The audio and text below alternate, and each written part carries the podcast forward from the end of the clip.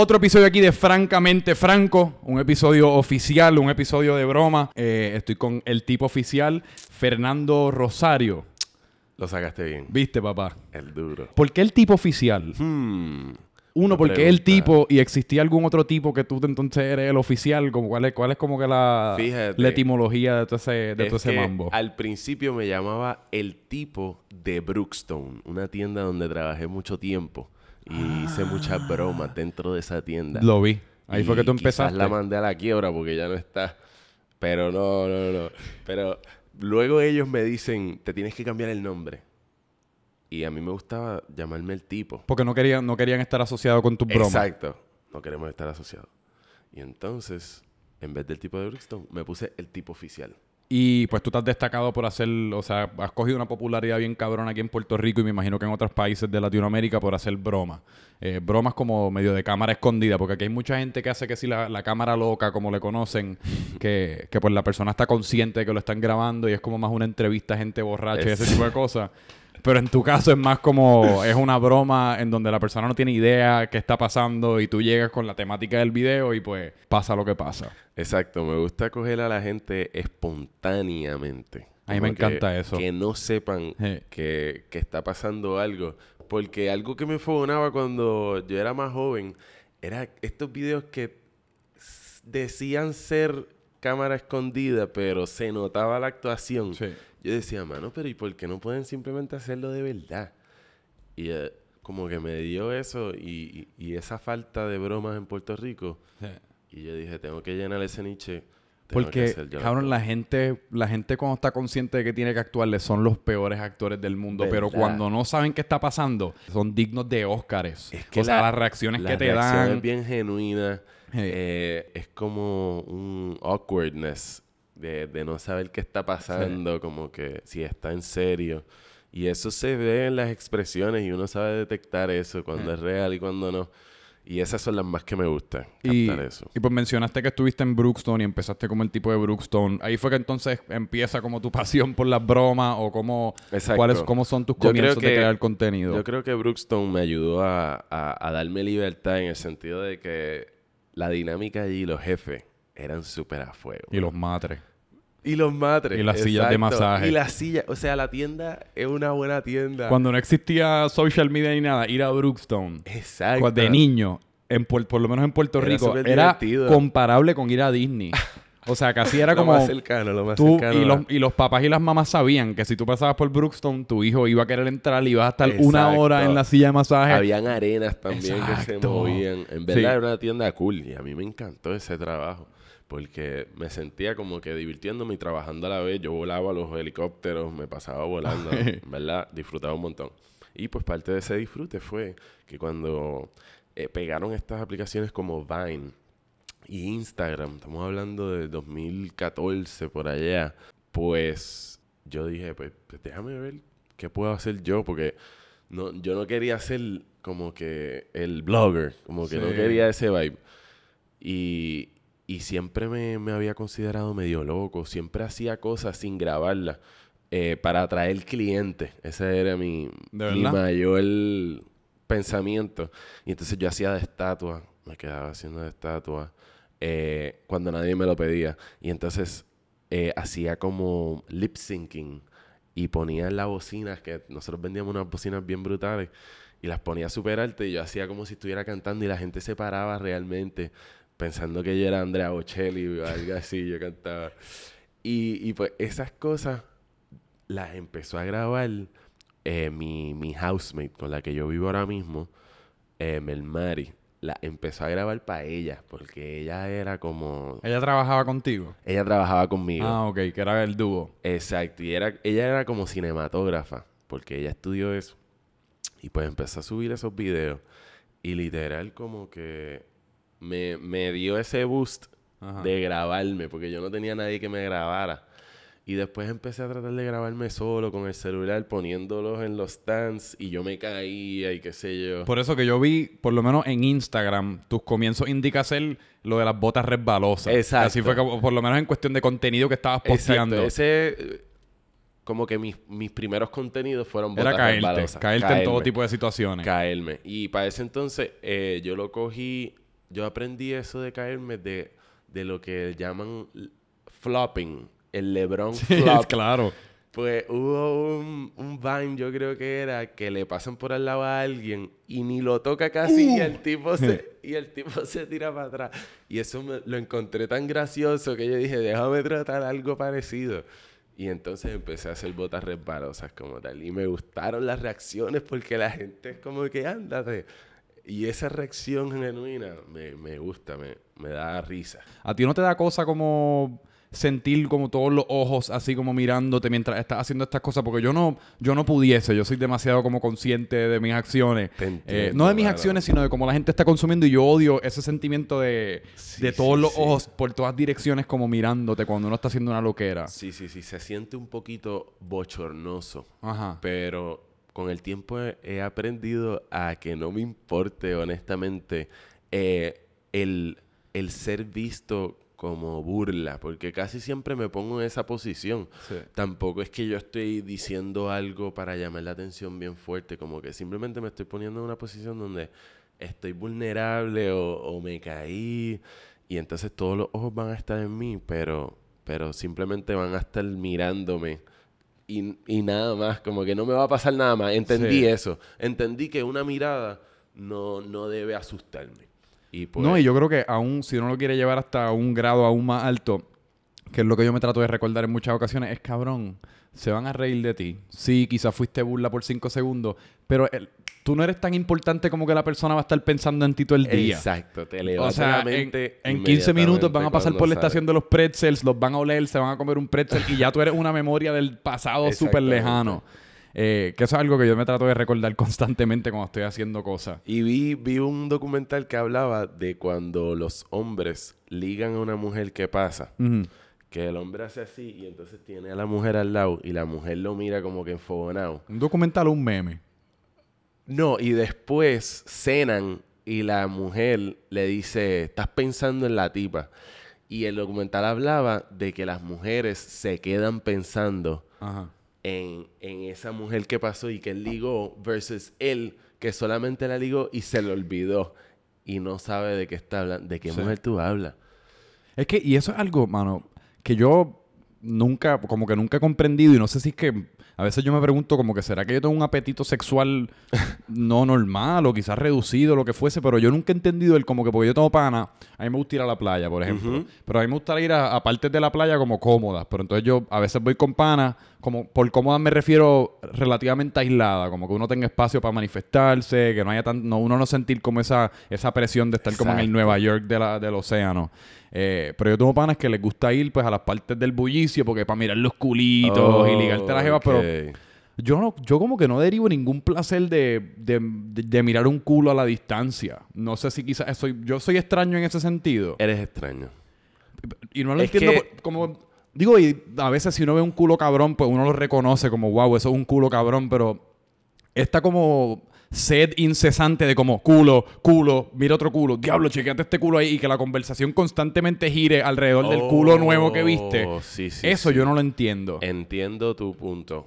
Eh, como que no podemos ser tan normal- bellacos. Normalmente mi mente no es bellaca, pero mis ojos sí lo son. Como que Mm. yo estoy aquí, eh, paso un culo y mis ojos quieren verlo. Sí. No sé por qué, Ah, bueno, eso es instinto humano. En eso, en eso sí estoy de acuerdo. Pero no, no lo transfiero a conversación como que, mira, tienes que ver esto. Por e- a Como eso es lo que yo no- me refiero. No, no lo transfiero. Que yo a veces manera. pienso como que yo estoy seguro que hay un elemento aquí como de, de hombría, en como tratando de probar que somos todos hombres, como que no, no podemos derivar tanto placer de ver el jodido culo este por tanto tiempo. Exacto. O sea, si ya uno fuese a hacer otras cosas con el culo, pues, pues ahí entonces podemos entonces entre- entretener la conversación un poco más profundamente. Pero estrictamente como que mirar y mirar y ser como ese bellaco que está como ligando todo el tiempo, eso no lo entiendo tanto. Sí, sí, debemos mejorar eso como, como género. Ese es nuestro masculino. rol, exacto. Esa va a ser como mi misión bajarle- para empezar una un fundación. Pero entonces eres el tipo de Brookstone. eh, cuando empezaste a hacer, cuando te empezaste a caer, porque estuviste bastante tiempo cayéndote, eh, ¿tenías como miras hacia algo más o simplemente te estabas disfrutando caerte sin en verdad pensar como "Ah, esto puede ser algo que quizás se convierte en una carrera o yo me convierta en un influencer? No, No. nada. Que yo no sé si en el 2000 para esos tiempos No. existía ni el término influencer. No existía. YouTuber era lo más cercano. YouTuber. Yo prefiero YouTuber sobre Sí. influencer. Milo. ¿Tú qué tú te consideras? ¿YouTuber? YouTuber. Tú eres YouTuber YouTuber. comediante. Ok. Bromista. Bromista. Pues, pues, mano, me caí un montón. Honestamente, me caí un montón. Y pensaba que mi codo, porque yo, honestamente, yo caía en mi codo al final del día, era el primero que recibía el golpe. Pensé que mi codo se iba a Sí, o loco, tú, algo, tú hacías... porque- Porque tú eras- o sea, era una caída como bastante abrupta. Tú casi como llegabas a una parada completa como cuerpo y caías como el, el me- como yo no sé quién es el wrestler que lo hace, pero el que cae así como con el codo. ¡Tan! Exacto, exacto. Lo, lo quería hacer eh, believable. Sí. Este, así que me caí un montón, pero poco a poco me fui cayendo fuera de Plaza Las Américas, porque ahí era donde siempre Sí. me caía. Me caí en la placita. Eso y estuvo esos bueno. tuvieron éxito. Y luego me caí en las calles. Y ese fue el más. De verdad. Que- Eso, yo no- que- eso está en Instagram, que, eso yo no lo vi. que en mi, en mi aspecto creativo, eh, yo lo, lo analicé como que, ok, me estoy cayendo. ¿Cómo puedo caerme diferente? Pues me caí una vez con un bizcocho que me dieron en la cara. Y esa vez de las calles me caí con la bofeta que me dio. Ah, ese sí lo vi. y esa es mi housemate, esa es con la Cabrón. quien yo vivo. Ella no tuvo piedad. Hacho, Tú de seguro le llegaste a la dije- casa después, puñeta, no tan duro. Esa vez lo hicimos dos veces. Hubo un video antes de ese video que hicimos exactamente lo mismo, pero ella me da más suave y no ocasionó reacción. Entonces, justo después de eso, yo, yo le digo, honestamente me tienes que dar bien duro Sí. para que sea creíble. Y literal me dio bien duro que después yo lo sentía como que heavy. Porque te metió como con la parte de abajo de la mano. Exacto. Fue como hueso con Y lo hueso. sentí en la quijada, en verdad me dolió, pero, pero no más de un día, ponle que un día que me dolió. Pero, pero esa caída me encantó porque abrió círculo, que es de esos que, ¡eh, a rayo, que cae! No, la, la- eh, tú sabes que tú tienes oro cuando las, todas las bocas están como casi como si han visto un hamburger de McDonald's. Están todas abiertas, abiertas así como de rabo a cabo. Y entonces esa broma la, la publicó el Molusco. Uh. Y entonces ahí ¿Y te taguió? No, no, no. Él no, nunca taguea, no taguea, no taguea. Pero, pero ¿cómo te explico? Me, me dio, me dio el pool, me dio el pool. Como quiera la gente Si te encuentran. me Es, encuentra. es- es- es curiosa la habilidad que nosotros tenemos de encontrar a quien nosotros queremos encontrar Sí. en las redes. me encuentra. Como lo que le llaman cyberstalking, o no sé el término correcto, pero cuando te dicen, cuando tú, a ti no te ha pasado que, a mí me pasa a veces como que uno ve, ponle que estás hangueando, estás en un ambiente y te casi como te cruzas en pasada con una muchacha que encuentras que, está, que es bien bonita, o hablaste con ella brevemente, pero por alguna razón se separaron y nunca ni le cogiste el nombre, ni intercambiaron contacto ni nada. Me ha pasado. Y después tú estás en Facebook como, ok, ella estaba con esta persona, yo creo que ella es su amiga, y ya empieza a hacer así como todo el web, como el árbol como genealógico social. Como detective, sí, Exacto. me ha pasado. Y uno las encuentra, que es la parte como más creepy. Los encuentra, mano, está brutal. Sí, yo me siento, uno se siente como medio, medio extraño, pero después uno lo Sí, y justifica como... ese ad friend Ah, no, que uno- salga ella como Sí. que cuán, cuán cool se va a ver que Es- para eso hay que esperar. Yo creo que hay que esperar como un par de semanas y después le zumbas el ad. Y... Pues entonces, esa bofeta, que de hecho que te quería decir que yo encuentro que eso es una cualidad que a uno, uno quizás como que no la... Que yo encuentro que yo la tengo. Y uno quizás como que no le da mucho mérito. Pero el... El como, el tú tener la, la conciencia de decir, me tienes que dar duro con cojones. Como esto, porque hay mucha gente que como que trata de hacer las cosas, pero medio se conforma con hacerlas a mitad. Yo soy el tipo de persona que si yo voy a hacer algo, yo quiero que quede lo más cabrón posible. Exacto. Aunque sea algo bien tonto, aunque sea una broma que nadie le va a gustar, aunque sea una broma que coja 23 likes, como mentalmente, una vez yo me comprometo y me obsesiono, que es el término correcto en mi caso, con algo, yo lo tengo que hacer como al... Y, gasto los chavos que tenga que gastar, como no... no Nada va a ser, nada va, va a estar, va a ser eh, obstáculo en yo lograrlo como lo quiero lograr.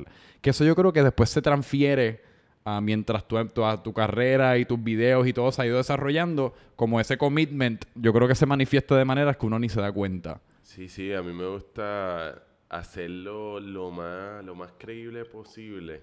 Y en mi caso, exacto, todo depende de la actuación, que, que sea una buena actuación. Yo no me considero actor, pero me gusta meterme en personajes. So, a veces le pido al, al público que me tire las ideas. Mm. Y entonces, a mí me gusta irme letra por letra. Si tú me dijiste que dijera esto, esto es lo que voy a decir. Ah, eso lo he visto. Que tú vas como, casi como, es casi como un dare or dare. Como, ah, ve y haz esto. Exacto, exacto, exacto. Eh, pero, pero le meto seriedad porque a veces si uno se está riendo o si uno pierde credibilidad, no puede sacar esa reacción genuina. No. Porque la gente sabe, y hoy en día saben más rápido todavía. Sí. Como que ya sea que, que, que pueden estar grabando, que alguien te retó, todo eso ya existe en la, en la, en la mente. So, tengo que hacerlo tan creíble que, que casi siempre me voy por el personaje de estoy medio loquito. Sí. Estoy medio loquito, pues. No, y a este mí me encanta también el, como, a mí me encanta como los chistes con cara seria, que yo creo que tú lo haces muy bien. Exacto, como ese es lo- mi el- favorito. Que la otra persona cree que tú lo estás cogiendo de pendejo o de pendeja, pero no está segura porque tú no es, o sea, tú no estás ni, so- ni sonriendo ni mostrándole como ninguna señal de que esto es fake. Exacto, exacto. Y uno está como diciendo cosas absurdas, porque eso es, que es la mejor parte, cuando uno está diciendo cosas absurdas, que en tu mente tú te estás muriendo de la risa, Literal. pero lo estás presentando todo como súper, como, sup- ¿me puedo sentar en tu cara? ¿Te, Exacto. ¿Te molestaría si me siento en tu cara? Rapidito, Rapi- rapidito. Me y, la otra, encanta. y la otra persona como, espérate, ¿qué carajo le pasa a este cabrón? Sí, sí, sí, me encanta. Y yo siento que tengo buen control sobre mis emociones. Sí. O sea, me puedo reír cuando yo quiero, puedo ser serio cuando yo quiero. Y, y me ha ayudado un montón, porque siento que esa es la habilidad que más me ayuda, que mucha gente yo las pongo a grabar o, o le digo, mira, estamos en un jangueo, haz, haz- haz esto. Y, y, y internamente hay algo que hace o que se rían o que lo hagan muy... So, no tienen esa convicción de hacerlo así serio y real. Sí, pues es como tú dices que están, yo creo que están conscientes de que es un chiste, versus que quizás en tu caso tú te lo crees como tan profundamente que en tu mente tú lo que tú estás diciendo, tú lo estás diciendo como si todo fuese súper en serio. Exacto. Como que tú no estás necesariamente consciente de que ah, esto es un goof. Digo, es sabes que- que... eventualmente se va a convertir en eso, pero en el momento es, es que de nuevo es lo de la característica de no hacer las cosas a mitad, de hacerlo todo, pero hasta, hasta el extremo Yo máximo. creo que tiene que ver con que genuinamente a mí me gusta causar esto como que le saco, le saco mucho Eh. que me gusta. Como que si no hubiese en cámara, yo lo, co- como quiera me gusta hacer ese tipo de bromas. La hago más con mujeres, porque de cierta manera crea como un spark fun que, que no todo el mundo tiene. Pero, pero exacto, soy genuinamente así. Soy, soy medio bromista, chabón, pero con una cara seria. Como que no, no, no te tiro los chistes medio, medio sonreídos, como que son Que a serios. veces es duro porque cuando estás diciendo cosas en serio, yo me imagino en conversaciones privadas o lo que fuese, Mano. la gente nunca sabe. Y lo triste es que, por lo menos hablando yo por mi caso, la mayoría de las veces uno está como en serio. Por eso es que a veces uno confiesa cosas de uno que son, son verdad, pero la gente no te lo cree. Exactamente, loco. Me pasa exactamente eso. Que cuando conozco a personas por primera vez que ya han visto mis bromas, me dicen, tú, tú hablas igual que en tus videos. Eh, y entonces, mientras se va desarrollando la relación, dicen como que, pero tú estás siempre en serio, tú estás, tú estás bromeando. Y yo, no, yo estoy en serio, es que, pues, habla así, no Sí. sé qué, qué está pasando en tu mente, que no me estás creyendo. Pero, pero me ha pasado tanto de que no creen que lo que yo digo es verdad. Sí. Y he tenido que pichar como que eh, no creas, pero es verdad. Eh. Y yo lo sigo. No, no, no, me, no me gusta meterme a... Sí, porque también mientras más uno diga, es en serio, es en serio, más piensan que es mentira. Exacto. No, pero que uno tiene que casi So, como, pues nada, si me Créeme, crees pero- bien. Exacto. ¿Y cuándo, cuándo entonces transicionas de caerte a ya como que los, los, los videos un poco más elaborados? Ya me imagino que entonces descubriste YouTube. En algún- al principio era Instagram nada más con los de la caída. Vine e Instagram. Vine. Tienen Vine que hacer un documental en algún momento de Vine. La creatividad que surgió de esa plataforma. Wow, mano. Pues es que no hay... La gente no entiende, digo, yo no, yo no hice Vine nunca, pero me imagino, y por lo que he escuchado, el ser conciso como para crear algo gracioso, pero que se entienda y tenga algún tipo de principio y final en seis segundos, está el garo. Está el garo, pero está bien posible. Como que todo Ah, el no, mundo claro. lo podía hacer porque tampoco era una película que tenías que entregar. Era un, doc- un, un bit de seis segundos que quedara cool y funny. So, so era, era ese challenge, pero divertido y corto, como que no, tampoco estaba. Pero que digo que es un buen ejercicio, especialmente haber comenzado por ahí. Claro. Porque después te permite como que ser crítico a la hora de estar Sí, editando, haciendo un video, no, no fat, como le dicen. Yo no quiero fat en, este, en este video. Es como vamos directo al grano. Exacto. Que mucha gente sufre de eso, que uno está viendo a veces blogs de 18 o 20 ¿Verdad? minutos y es como, ya para el minuto 7, puñeta, me lleva hablando a la cámara como que sin ningún corte, sin ningún dinamismo. Sí. Por 3 minutos, pues me perdiste. Sí, sí. Versus que si viniste de Vine, que por eso es que muchos de los Viners han tenido éxito en YouTube. Es- yo creo que es por eso mismo. Sí, ayuda a catapultarte en el sentido de que es como un training. Primero 6 segundos, después Instagram, que era 15 antes. Para ese Ah, entonces verdad, Instagram eh. era 15 segundos nada más. Y entonces después me moví a YouTube, que, que era la- Lo que tú quieras. que yo quisiera. Y en verdad hice esa transición en la universidad este, con, con un amigo que se llama Giovanni, que él también estudiaba como cinematografía Ajá. y él tenía una cámara. Y entonces, con esa fue la cámara que yo grabé como los primeros cinco o, o seis videos. Ok. Y la cámara de Que ya eran las bromas, en, como que ya era la broma con En cámara YouTube, escondida. Exacto, con cámara escondida. Y yo lo subía a Facebook. No, yo lo subía solamente a YouTube. Exacto. A YouTube. Y entonces linkeaba a Facebook. Y eso como que lo empecé a ver como que not working. Ese link YouTube to Facebook.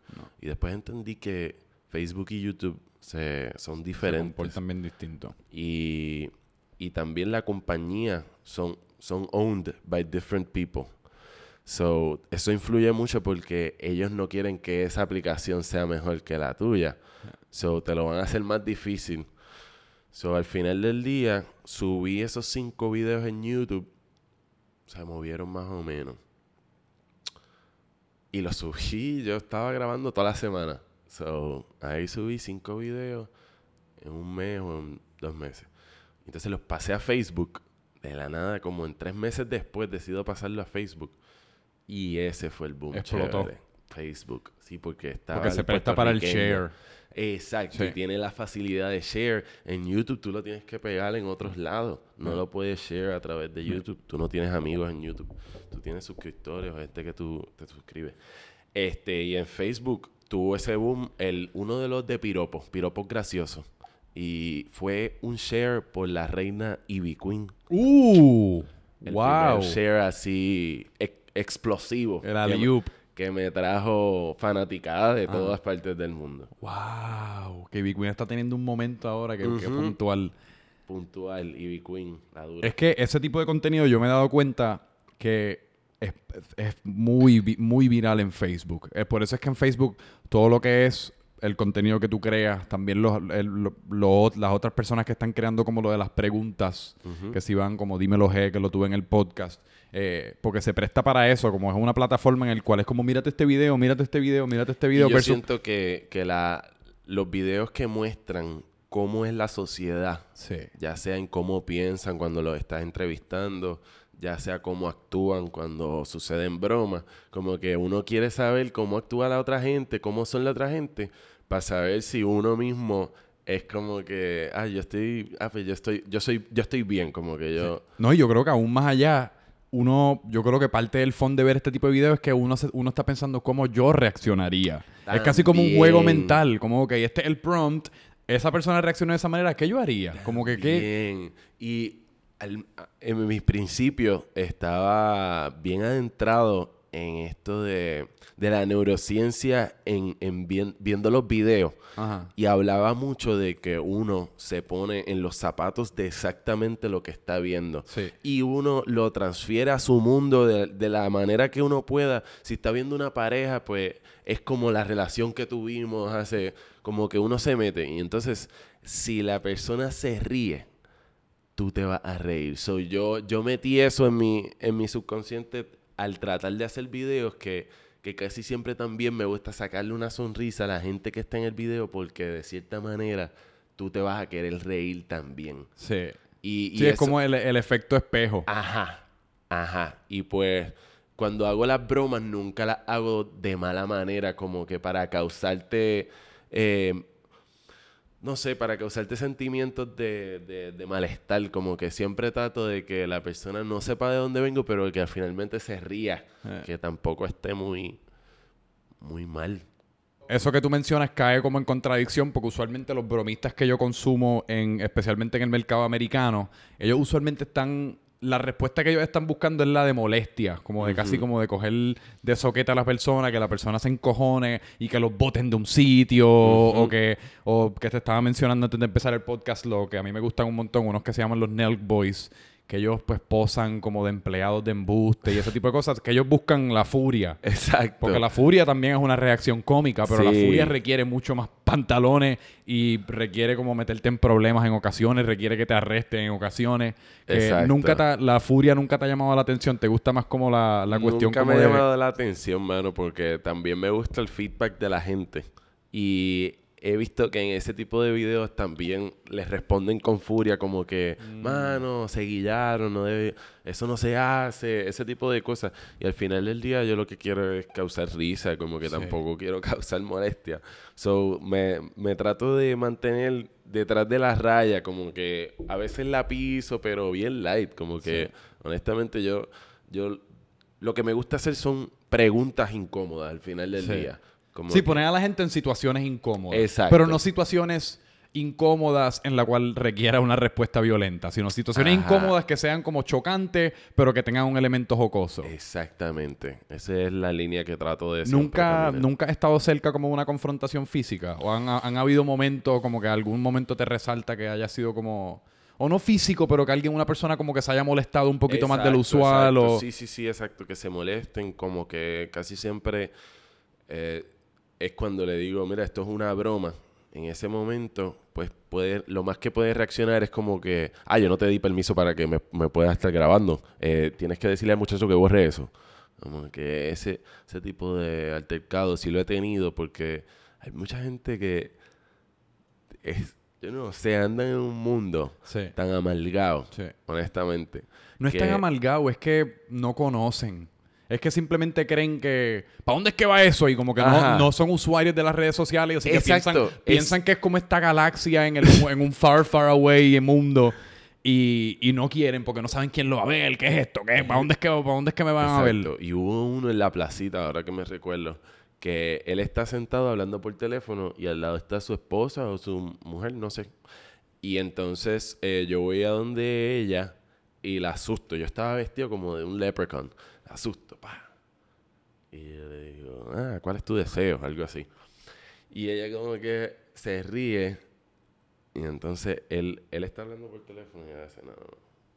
Y yo le picheo, yo sigo hablando con ella. Y de la nada le digo, ah, mira, esto es una broma y me la estamos grabando. Y ella, "Ja, ja, ja".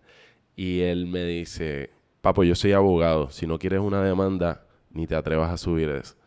Y yo como que, "Yeah, rayo. Esta gente se va en los Yo estoy ahí". convencido y, y mira que todos mi- la mayoría de mis buenos amigos son abogados, así que esto lo digo con un montón de respeto, pero yo estoy convencido que en la juramentación te meten como un petarlo por las nalgas. ¿Verdad? Uno juramenta, te ponen lo que te tengan que poner, la batita y la pendeja, y entonces para culminar la procesión te, te meten un petarlo por las nalgas, porque tienen cero, todo lo, todo lo miran a través de este punto de vista como legal. Eh, yo soy abogado. Exacto. Y eso es casi como, yo sé, yo sé lo que hacer y como que te meten miedo con eso y... Y para la persona que no conoce, me da miedo, porque uno dice, diablo, esta persona tiene un conocimiento legal que me van a meter en Claro. problemas. Sí, ¿no? Y uno siempre evita los abogados y las demandas. Eso es como que, uy. ¿Cómo ese proceso de, hablando de lo legal, cómo ese proceso de después, una vez ya coger la reacción que quieres de la persona, qué tienes que hacer después, una vez ya la cámara para de grabar? Exacto, yo siempre trato de mencionarles que estoy grabando, que es una broma. Mira, estoy grabando, esto es una broma. Está bien que usemos esto para el video. Casi siempre le digo eso. Y uno nota en la reacción como que, ah, sí, está bien. O, eh, no, no, no, no, yo no quiero salir. Como que esa reacción, pues automáticamente pienso que no, no quiere salir. Pues perfecto, esas, esas tomas no las uso, pero las personas que me dicen que sí, estoy consciente de que ellos están ok. Pero no tienen que filmar nada. Exacto, yo es- no es lo un hago- contrato verbal. Yo no le hago firmar nada, exacto. Es un verbal agreement. Y hasta ahora no me ha salido mal. Pero. Pero cuando brego con marcas, ellos sí exigen más formalidad, más. Pero lo que yo evito en ese tipo de legalidad es que, que se me vaya ese posible reacción, porque eso sí asusta. Filmar. Sí. Hacho, la firma es algo que ahí también protegen mucho, ¿no? Que tengo que firmar. Eh. Y. Porque no es el filmar, es que uno no quiere leer. Así que tú no sabes lo que tú estás filmando. Exacto, es como... nunca es algo bien Ajá. corto, es como que el Sí, papeleo. puñeta, yo no quiero leer esto. Esa es la, esa es la parte intimidante. Exacto. Y pues por eso para los míos como que simplemente cojo el, verbal agreement, pero para las marcas siempre he tenido que estar chabón. Y hay ciertas marcas que son menos macetas y a veces hasta le dan dinero a esta gente que sale en el, en el video. Pero son pocas las marcas así de chévere, como Snapple. Snapple brega. H, Snapple seguí yo, mano. Me encantó grabar con Snapple. ¿Y cuán, cuando estás haciendo contenido para una marca, cuánto interfieren en el contenido? ¿Cuán, ¿Cuánto say tienen? Usualmente la idea de dónde genera. eh, También depende de la marca, mano, porque hay marcas que confían en tu creatividad, que dicen, mano, este tipo ha tenido éxito, por algo será, vamos a confiar. ¿Qué es lo que hace sentido? Y, y me guían, sí, como que me dicen, mira, este es el producto, o esta es la campaña, o nos queremos que, que menciones de alguna manera esto en, alguna, en algún punto. Ajá. Pero hay otras que es como que, mira, pensamos un video en el que tú vayas a la gente y le digas, ¿compraste ya las gomas de tu carro? Y te pongas las dos manos en- por en cada lado de la cintura. Y es como que, diache, ¿quién, ¿quién pensó en eso? ¿Un chamaco, un chamaco de la oficina? Eh, porque eh, él es, él es youtuber o él es comediante. O sea, al final del día esta gente tampoco es unos expertos aquí No. creando contenido. No. So, dame, dame espacio creativo a la hora de... Es que el mejor, el mejor contenido de, por parte de marcas es el contenido en el cual nadie te tiene que vender nada. Ni está como explícitamente dicho que la marca está participando. Exacto, yo siempre he creído en la, la, la marca orgánicamente en un video, ya Ajá. sea hasta apareciendo como presentador, ya sea hasta que... Mira, eh, de mis primeras marcas que me contrataron fue Popeye, el, Ah. el, el fast food. Y el tipo Ahí me fue que hiciste bromas en el fast food. El tipo- Eso fue, eso fue, ah, pues eso está cool. Ese tipo era el, el manager de, de la agencia, whatever. Este me dijo, mano, simplemente quiero que haga las bromas allí porque abrió, abrió nuevo ese Popeye de Bayamón. Y, y en una que estés ordenando del menú, me- pídete este, esta pieza en particular y ya. Mano, y me encantó porque las bromas las hice yo todas. Como que eran las bromas que yo quisiera. No, y yo que vi esos videos no sabía que era un, no sabía necesariamente que era branded content. Exacto. Yo pensaba, ah, pues él fue un fast food. Lo, lo que sí me parecía curioso es como, diablo, qué buen ángulo de cámara cogió. Exacto. Eso fue lo único que yo me estaba preguntando, como Sí, que... sí. Porque alguien venía como casi como desde la caja. Pero aparte de eso, Sí, porque me de- era me- tu contenido. Era, era tú simplemente que estaba tomando Y me sitio. dieron en- un permiso que también me, me ayuda porque a veces en estos sitios me votan como que Sí. por el- todos los sitios que son privados tienen esa, esa potestad de decir, mira, tú no puedes estar grabando aquí y tú no le puedes decir nada como que, ah, sí, yo puedo estar grabando aquí. Pero, pero por eso trato de grabar siempre en, en lugares más públicos. Pero cuando las marcas son así de, de cool, de que te dan esa libertad, yo siento que la integración fluye mucho mejor. Sí. Y, y tiene mejores resultados al final del día. Que lo que, se- lo que pasa es que todavía, pues, no, no saben y les da un poquito de miedo. Y ahora y- estoy trabajando en una agencia de publicidad bregando exactamente con eso. Ah, pero... tú, trabajas, tú tra- estás trabajando en una agencia de Sí, publicidad. pero no de influencer, sino como creativo, content creator. Básicamente yo soy el que le da las ideas ahora a los influencers que Mm, cojamos. Ok. Eh, pero, pero he visto que el problema real es el cliente. Sí. No son estas agencias de creatividad. El- las agencias tratan de complacer al cliente en todo lo que el cliente quiera porque el cliente es el de los chavos. Y entonces esos clientes, los que los controlan, a veces son old school, gente mayor, que ve el- la, la publicidad como todavía era antes, como Sí. televisión, algo así. Y, y ese es el problema que estamos teniendo ahora. No, o quizás no reconocen que, po- porque a veces piensan que el estrictamente como, ah, pues ahora vamos a ponerle dinero a social media, pero vamos más o menos a hacer lo mismo que estábamos haciendo en televisión, simplemente que la gente está en social media, cuando no entienden que son dos ecosistemas completamente distintos. No Exacto. es simplemente cambiar tu dinero de una plataforma a la otra, es que tu contenido se tiene que adaptar a lo nativo de esa plataforma. Exacto. Que ahí es donde yo creo que entra eh, el miedo, que están como, ah, pues, que ya se creen progresistas porque están movieron su dinero, pero entonces no quieren eh, update el contenido como tal. Exactamente. Y, y me he topado con muchos clientes así, pero, pero por lo menos existen lo- los buenos. Y, y yo trato de siempre eh, separarlos. Eh. Y como que, mira, contigo no voy a abrir, contigo sí, contigo no. contigo- ¿Y cuándo, cuándo entonces empieza a explotar en YouTube? ¿Hubo, hubo un video en particular o cómo? Sí, al principio tenía como 18 mil views bien ganados. Como que de esos pujados. Uno está todos los días chequeando los analytics. Exacto, exacto. chequeándole- Y sube esto, tres Eh. personas, 10 personas, 18 mil. Y hubo un boom de mismo YouTube. Fue el mismo YouTube que me ayudó. Mm. Suggested video, salió un montón. Como que... Pero el video así... Acho, No me acuerdo. En YouTube no me acuerdo. No. Mano, yo, yo me sé todos los palos que tengo en Facebook. ¿Cuáles fueron en Facebook? En Facebook fue el que te dije de piropos graciosos. Ok. Que gracias a Ivy Queen llegó al millón y ya va por 4 millones. Mira para allá. Entonces, en Facebook hice otro de malentendido gracioso Ajá. que tuvo un super pool y también va por el millón. Y el más brutal fue yo creo que Bad Bunny. Sí. Bad Bunny, Bad Bunny ¿En Facebook también? en Facebook. En Facebook, en YouTube, oye, brutal, cogió views, pero en Facebook se fue bien loco. Y fue justo antes de María. Y... Mm. Sí, porque era- eso era para, su, para cuando le iba a hacer el concierto de Trap Kings. Exacto, que no se dio. Y, y mano, me, me ayudó un montón para meterme en la burbuja de María, de lo que fue María, porque yo duré un montón de tiempo sin subir contenido. Sí. Y YouTube no sabía ni por qué, porque la gente que me sigue en YouTube es de otros países. Porque no, son pocas las personas que ven YouTube en Puerto Rico. Hay una me, masa. me he dado cuenta que pero- todavía le, le- y, pasa lo mismo con los podcasts a formato audio. Son como que dos plataformas que todavía no han, no han penetrado el mercado puertorriqueño. exacto, Que- todavía pero- estamos atrás. Pero es como todo, te vas dando cuenta que mientras la gente lo descubre, como que dicen, ay, mira qué cool. Como que esto es algo que... Y después quizás escucharon el tuyo primero y después descubrieron este otro podcast o este otro video en YouTube y se dan cuenta que para mí son las mejores dos plataformas que existen ahora mismo, lo que es el formato audio y lo que es YouTube. Yo, la gente hoy día con la bromita de Netflix en chill, yo lo que hago es, yo veo YouTube, Exacto. más, mucho más que Netflix. Sí, yo veo un montón de YouTube, pero no sé, como que me está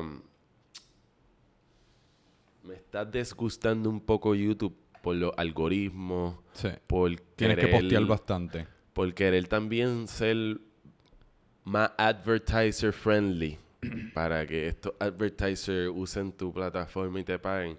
Y, y se están olvidando mucho de los creadores en el sentido de que también ahora mismo me están flagueando un montón de videos que, ya generaron el dinero, so no me molesta, pero paran de generar dinero porque tienen música. Y entonces eh, no, no hay problema con que haya música, pero la duración, estamos hablando de 5 segundos. So, tú no puedes ni mencionar una canción o, o, o, por ejemplo, si alguien va a decir, mira, eh, en esta parte Bad Bunny se refería a esto. Tú no puedes mencionar la canción o, o usarla Sí. de referencia porque te van a copyright. Y entonces siento que algo bien absurdo que un video de- que dura cuatro minutos, cinco minutos, por cinco segundos, ya no te, no te dan ese...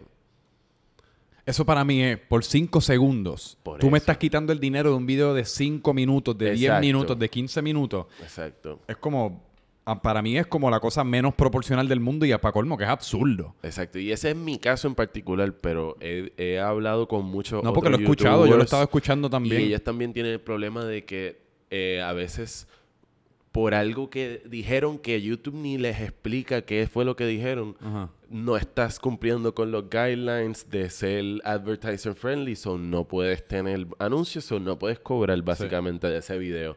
Ese video se trepe- trepó a 10 millones y Te no, no viste nada de eso.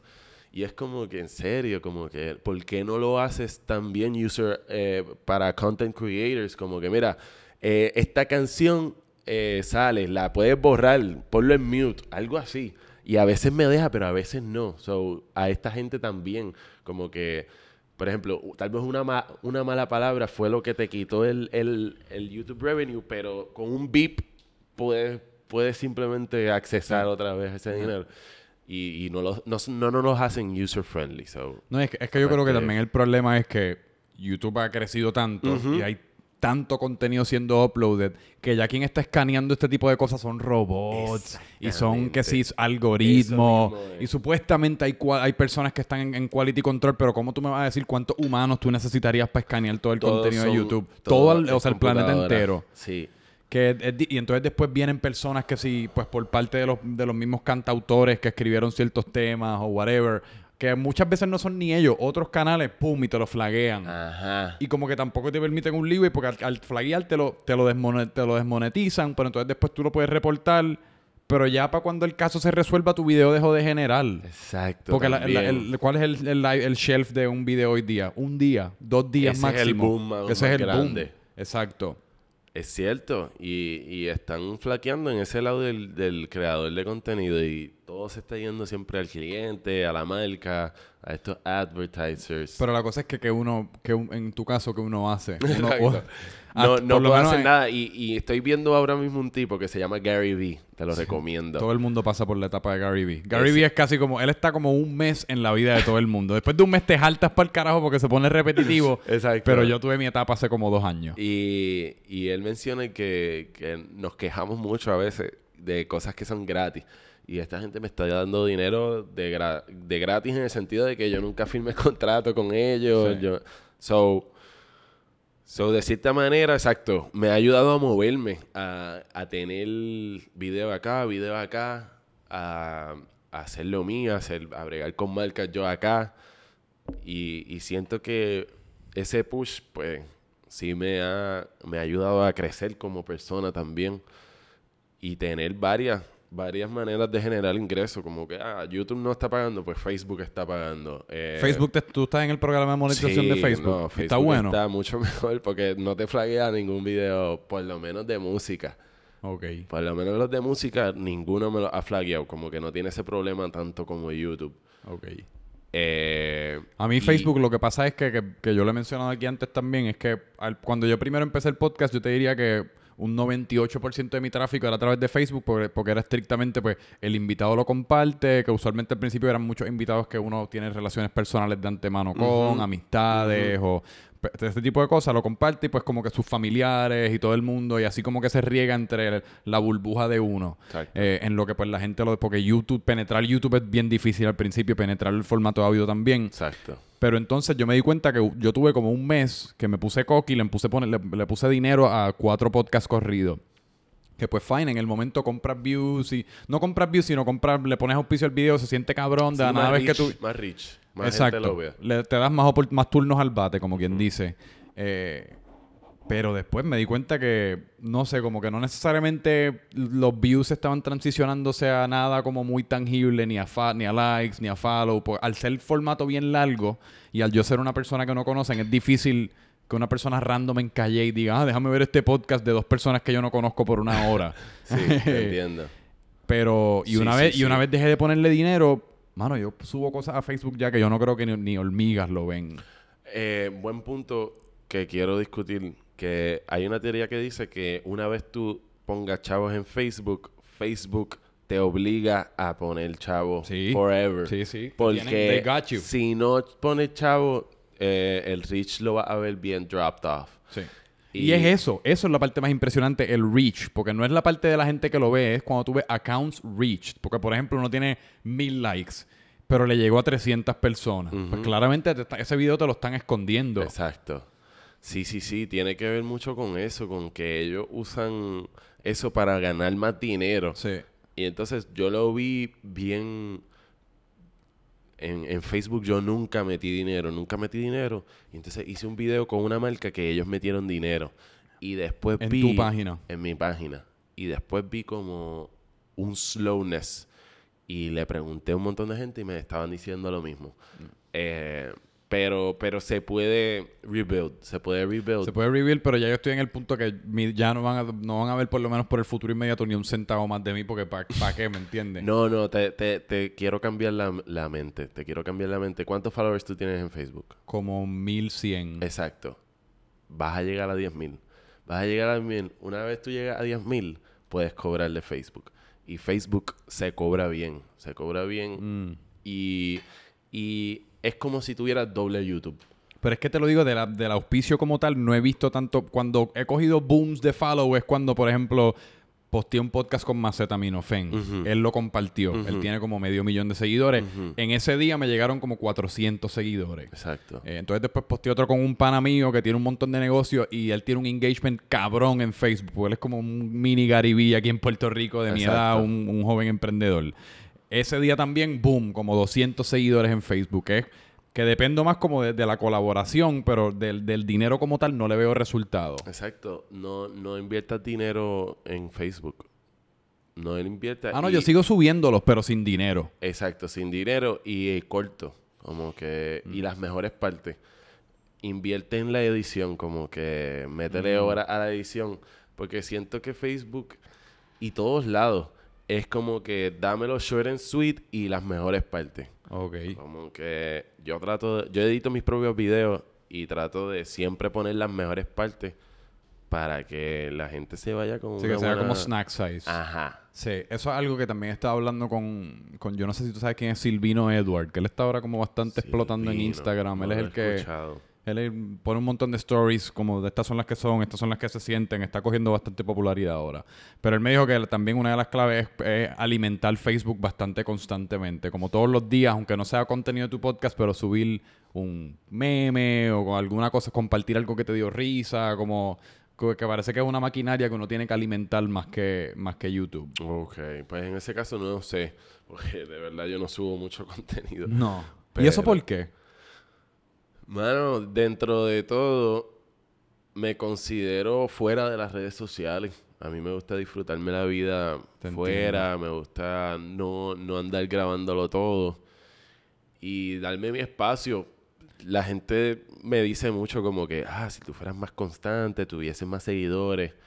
Y lo pudieses convertir ya como tú pudieses vivir de eso. Exacto. Porque tú tienes que casi 300 mil suscriptores, o sea, tus videos todos cogen sobre 100 mil eh, views.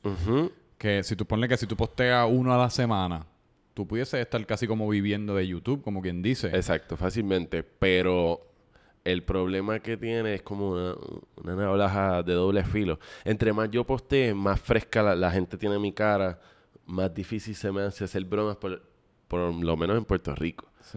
Eh, pudiese irme un público más mayor lo he considerado y lo puedo hacer, pero las reacciones no son las mismas de la gente mayor, como que flaquean en esa reacción, se sí, porque las personas, la gente joven yo me doy cuenta que está como un poquito confundida, pero está alerta. La gente mayor simplemente está perdida. Exacto. Como que no, te dan nada, es como que... Ajá. ¿Qué está pasando? Exacto, y son unas reacciones bien sosas. Exacto. Al final del día tampoco quieren salir, están en un mundo amargado, yo, yo creo.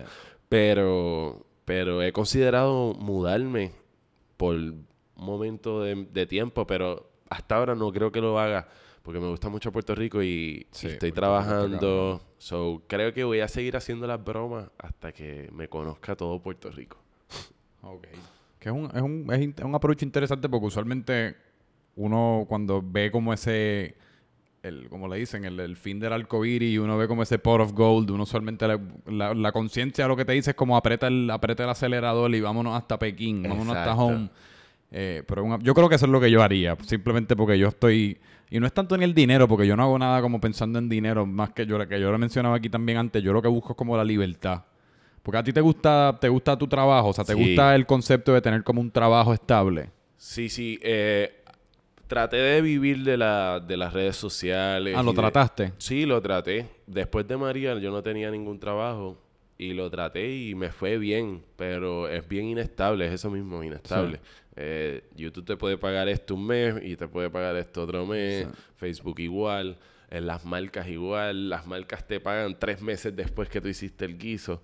So, esa inestabilidad como que no me gustaba. Sí, la inestabilidad es inestable, Exacto. que se manifiesta mentalmente. Y pues quería algo que tampoco, quería algo estable, pero que tampoco se, se fuera completamente diferente a lo que yo soy, a lo que me gusta. Y siento que conseguí un trabajo de content creator, que es exactamente lo que yo hago para mí. Y, y siento que me va bien y estoy más estable, so me ayuda también, me ayuda a crear rutina, que es algo importante, me Sí. ayuda a, a tener dinero para invertir en mis proyectos también, porque a, a la vez tú puedes estar sobreviviendo, pero ¿cómo vas a seguir incrementando a, a crear mejor contenido? Pues Sí, requiere dinero a veces. Complicado. No, y es como tú dices que es, es porque yo digo eso de la libertad, pero igual hace un, hace un par de... Porque yo me mudé de regreso a Puerto Rico en agosto del 2018 y yo estuve hasta noviembre sin tener un trabajo tradicional. Empecé una línea, empecé una línea de camisetas, empecé a hacer los podcasts. Nice. La línea de camisetas despegó mucho más rápido de lo que yo estaba esperando y pues eso fue lo que me dio como por lo menos un... Algo de lo cual recostarme económicamente, por lo menos por esos par de meses en lo que lo descifraba. Y en teoría estaba libre, pero sí, como tú dices, estaba como que bien falta de rutina. Mis días eran todos bien distintos, así que no, no sabía exactamente cómo plan. Yo soy bien malo como en planificar. Como hay gente que es bien buena, como pues de 8 y media a 9 desayuno, de 9 a 10 Sí, voy a esta sí. clase de kickboxing, después hago un podcast, después grabo este video. Yo no soy eso. Yo me levanto y estoy todo el día casi, gasto mi día entero como, ¿qué hago? ¿Qué estoy haciendo? ¿Qué voy a hacer? ¿Qué voy a hacer? ¿Qué voy a hacer? Te dan las 7 de la noche, cena, hasta cuesta dormir, repite ese Me proceso. pasa, me pasa. Eh, a mí me gusta más o menos organizarme en la semana, pero, pero fluyo mucho con lo que esté pasando en el momento. Sí. Si me llama alguien, mira, ¿qué estás haciendo? Eh, ¿Qué, qué hay? Cuéntame. Sí. Como que fluyo mucho, pero, pero me gusta escribir las ideas, lo que quiero hacer, como que siento que, que también me puedo organizar en ciertos momentos. ¿Tú llevas la libreta para todos lados? O sea, ¿siempre está contigo? Siempre. Y los otros días me comentaron que si yo era un testigo de Jehová, que andaba pidiendo a la gente que se cambiara. Que de hecho yo antes de antes de que tú llegaras, yo estaba viendo tu entrevista, tu- la última entrevista que tú hiciste con Chente. Chente es casi como mi departamento de, de research. Qué cool, sí, a mí me encanta Chente, sí, él le está metiendo cabrón. Súper cool. A eso cuando yo digo libertad, yo casi aspiro como a lo que él ha logrado este último como año, que es como él es libre y él es una persona que vive de lo de él, Exacto. pero está constantemente ocupada. Exacto. Yo creo que eso es a lo que estamos como aspirando. Sí, sí, sí. Pero también te vi con la libretita y vi que mencionó que escribes bien cabrón y la tipografía y toda la pendeja. Ah, sí, sí. Pero que son ahí como ideas de video, ideas abstractas, ideas... Ideas de video, eh, futuras ideas. Ya lo tú eres bien organizado. También me gusta escribir un poquito de stand-up, aunque no, no lo he ¿Lo has tratado? Lo he tratado. ¿Y qué tal? Todavía me falta un montón de práctica. Pero lo vas a seguir tratando. Lo voy a seguir tratando en estos sitios de cinco minutos, así. Cabrón, yo no lo quiero tratar pressure. también. Yo lo Sí, quiero tratar. trátalo. En verdad Pero es una que- experiencia, pero en verdad el miedo de estar en enfrente, solo, tú creando comedia, es un miedo que, que, que con la práctica es la única manera que se te va a ir. Pero que eso es una avenida que estás entonces como persiguiendo ahora. Qué interesante, que- pero es, es como, yo creo que uno debe tener vertiente. Uno no debe ser como estrictamente el gallo que hace videos de broma. Como que en tu caso, pues tú tienes tu trabajo en relaciones públicas, haces las bromas, si de nada haces comedia, pues escribes lo que escribes, como todo se mantiene fresco cuando uno hace varias cosas. Exacto, y, y también siento que es como para desarrollarme como ser humano, me gusta tratar cosas, porque a veces uno no las trata y uno no sabe si es bueno o no. Eh, yo, a mí me gusta dibujar, pero soy malo pintando. So, me he dado cuenta cuáles son mis fuertes gracias a tratar diferentes cosas. Y pues a veces también uno piensa que es malo en algo, pero es cuestión de práctica, que todo tiene que ver, pero, pero me gusta estar activo en diferentes partes, exacto, eh, ocuparme en diferentes áreas, por si una vez me aburro de esto, pues tengo otra cosa que hacer. Pero que tú no, neces- tú no me parece, tú no, a ti no te da nada como el hecho, no te añade nada a tu vida como el hecho de que eres, en, en- entre comillas, como famoso dentro de Puerto Rico. Como una figura reconocible. Eso no te, el hecho de tener todos estos seguidores, como eso no, eso te aporta algo, te, te, te quita, como que te, te hace sentir cierta manera, era algo a lo que aspirabas. Ok, me gusta en el sentido de que hasta ahora Porque no me da la impresión en lo que te digo, porque si, si fuese algo que te, que te llamaría así tanto, pues yo siento que estarías como bien rochado por seguir y crecer seguidores y postear y postear. Pero que tú eres laid Ah, back. Exacto, sí, sí, sí. Esto de la de los likes y los seguidores está nítido cuantificarlo en que, mira, es un montón. Y yo a cada rato digo como que, mano, esto es un montón, incluso suficiente. Como que a mí me gusta decir suficiente porque es adictivo. Honestamente, nunca te satisface ver un número. O sea, quieres más, más números, más números. Y es como que hasta qué punto vas a llegar. So, yo he aprendido a, sa- a- a estar satisfecho con lo que tengo, no, no rocharme mucho, estar tranquilo. Y, y, y me enfoco también en el feeling de estos seguidores que estén bien conmigo. Y Ah. Porque en la calle, cuando te ven, como que te pueden reaccionar de diferentes maneras. Como que pueden decir, eh, diablo, mira el tipo, mira el tipo ahí, este Mira el cabrón". tipo. O pueden decir, diablo, mira el tipo. Y, y me saludan. Y ese es el feeling que tengo hasta ahora. Y, y me gusta eso, que, que estoy de buenas con la gente. Sí. Y yo, con tal de estar de buenas, no, no me rocheo de querer más gente ni nada. Como que simplemente quiero tener a mi público alegre, a los que están. Es admirable la gente que llega como que logra la popularidad a través de anta, como de estar como en las malas con la gente, como de ser una figura así como qué sé yo, como Alex Jones o Bueno, y mucha el mismo Stephen A. Smith. eso como... Hay un refrán como que no importa lo que estén hablando, si sea bueno o malo. Hay, hay como algo que Cabrón, dice... es que yo, yo, yo me sentiría bien mal conmigo mismo si mi popularidad se debe al que la gente me odia. Por eso, o que piensan cosas negativas Por de eso. ti. Es como que... Digo que al fin y al cabo se entretienen de verte porque quizás el odio se ha convertido como en una manera extraña de entretenimiento en el 2019. Pero a mí es como tú dices, a mí me gusta que la gente... Yo estoy obsesionado con que yo caerle bien a la gente. Exacto, exacto. A mí me gusta caerle bien, respetarlo, no estarle mala. Pues duro. ¿Y él, tienes idea de que lo, en el futuro, pues va, o sea, en los próximos par de años va a seguir bromas, un poquito de comedia? Ahora con este trabajo siento que voy a poder viajar más. Como que darme esos viajecitos. So, probablemente vaya, vacaciones, grabe algo y vuelva. Exacto. Oh, So, videos. en Business and países. pleasure. Exacto, business and pleasure. Probablemente eso sea lo próximo. Un montón de viajecitos por ahí a grabar broma. Pues duro. Cabrón, pues gracias por venir, mano. De verdad gracias que te, a ti, de te deseo todo el éxito del mundo. La pasé cabrón. Mil gracias, Eh, yo también. Me disfruto un montón tu contenido porque es el, es el contenido que yo... A mí me tripea ese tipo de mierda. Nice, Así que te exhorto a que lo sigas haciendo con toda la frecuencia que puedas. Eh, ¿Y dónde la gente te puede seguir? El tipo oficial, Instagram, YouTube y Facebook. El tipo oficial con dos F. Con dos F. Que es casi como official. Official. El tipo official. Eh, pues a mí me puede seguir como Franco Micheo en todas partes. Y esto fue otro, pues, otro episodio de Francamente Franco. El próximo viene bien pronto. No sé con Semana Santa cuándo va a ser, pero si no es el viernes, pues el miércoles que viene. Eh, así que gracias, Corillo. Los dejo. Y otra, Gracias, otro awkward Corillo. handshake aquí, que ya no sé por qué estamos haciéndolo tanto, pero nos despedimos. Paz. Check it.